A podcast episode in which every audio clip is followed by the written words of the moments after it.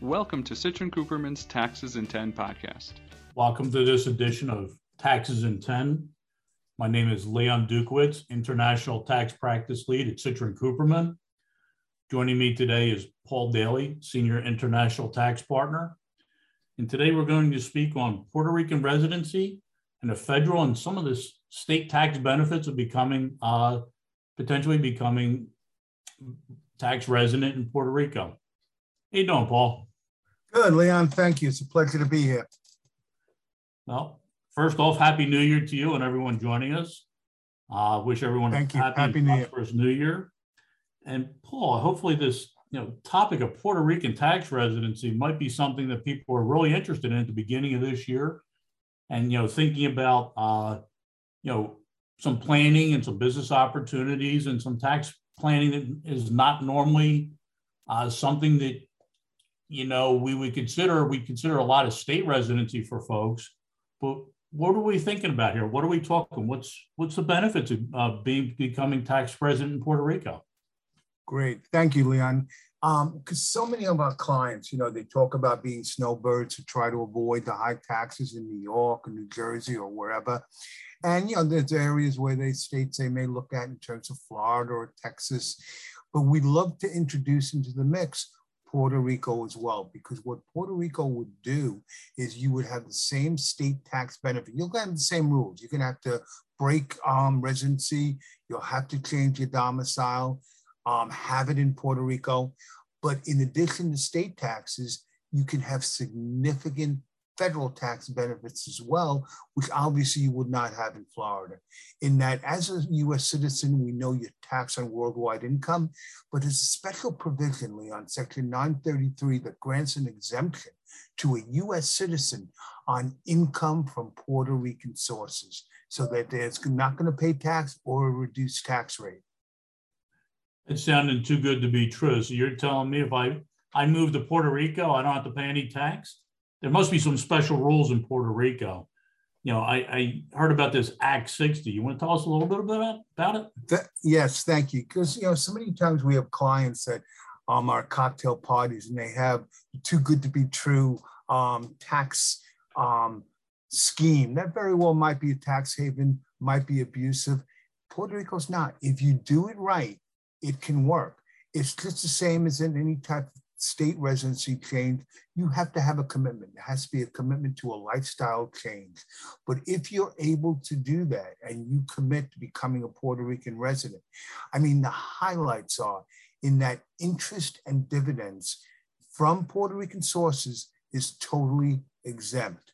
Fees for services performed in Puerto Rico could be taxed at a rate of only 4%. No tax in the US on this because it's from Puerto Rican sources. And I think maybe we'll talk about it later if you if we may, but capital gains also receive a significant exemption. So the tax rates, again, it's unheard of. You're not paying tax in the United States or worldwide income. If it's from Puerto Rican sources, you're subject to the special Act 60 regime. So if you're running a business, for example, if you become tax resident in Puerto Rico and you're running a US business, that US business would still be subject to federal and state tax here, correct? Correct. Excellent point, Leanne. And what we do there is we have the individual. We don't like them to be an employee. An employee is going to be an issue, but to the extent that they can become an independent contractor and or even a partner, the well, partner is an issue also, but that they're receiving fees, fees for services performed in Puerto Rico. As long as they have an office, their tax home in Puerto Rico, so the U.S. company gets a valid deduction, those fees taxed in Puerto Rico could be only at a rate of 4%.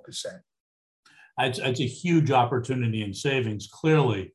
So I think I take the first plug here for this is where we want to make sure that everyone's hiring Puerto Rican counsel and or, or, or accountants where appropriate, because we at Citrin Cooperman are not looking to advise on Puerto Rican law.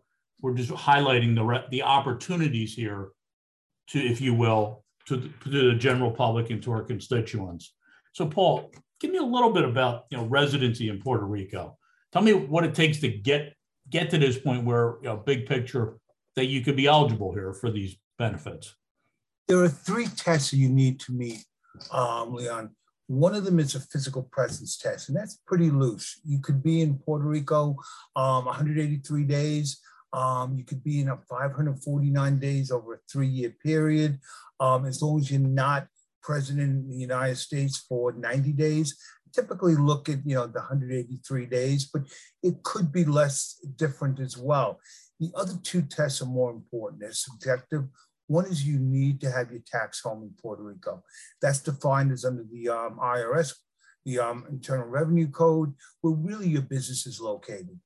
And even the more important one is closer connection. It's also defined under the IRC in terms of residency, but there's a domicile test, meaning that you really have a closer connection to Puerto Rico than the United States where your business is located, where your family ties are located. You really have to prove that. And that's the most important test. And that's where the IRS will look at. The IRS has looked at that. They have an audit initiative where they're going to look at closer connection to make sure that you really have a closer connection in Puerto Rico than in the US. So, Paul, tell me a bit about capital gains. I know we talked about it extremely briefly earlier give me a little bit of picture. I mean, if I have a U.S. company and I move to Puerto Rico and sell my business, is it tax free in the U.S.? What's going? What's what's the deal? What's going on? Understood. It may not be. It's certainly an advantage, but it depends upon the situation. Meaning that if an individual who's a Puerto Rican resident sells stock in a U.S. corporation, that is considered foreign source and subject to 100% exemption. However, the big wrinkle is that any appreciation before um, you become a Puerto Rican resident is going to be taxed in the US, meaning that only post Puerto Rican residency appreciation will be subject to this 100% exemption.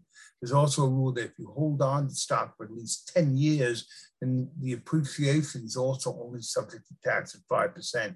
But that's a key rule that a lot of people real, do not realize. And appreciation looks to see that if you're publicly traded stock, it's the value at the time you become a resident. That's going to be subject to US tax. If it's non publicly traded stock, they gauge appreciation by the holding period, meaning that if two thirds of the time you held it, you were a Puerto Rican resident, then only one third would be subject to US tax as appreciation. Excellent. Thank you, Paul. So as we wind up in the last few minutes here, give me a, give me an idea. What's what's pending legislation? What's coming down the road that you see here, if you will? Thank you. I mean, the application, people are saying that now because so many people are trying for this application. It is now probably a good six to nine months. Uh, very quickly, there are requirements. You have to pay about a $5,000 fee. You do have to have a $10,000 annual contribution charitable to Puerto Rican charities. But quite honestly, a lot of US people, Puerto Rican residents are saying, is this really what we want, to be totally blunt? So there is pending legislation maybe to curtail this, um, where they might go in terms of the um, no longer 100% exemption on interest and dividends, might go to 10%. But what the key is that all the pending legislation that we're seeing, and we've consulted with Puerto Rican counsel, is that it would not be retroactive, meaning that if you were granted exemption, you would not be subject to the new legislation the old legislation would still apply and is to apply until 2035. Thanks, Paul. On behalf of Citrin Cooperman, Paul Daly, and myself, Leon Dukowitz, thank you for joining us uh, for Taxes in 10, the International Tax Series.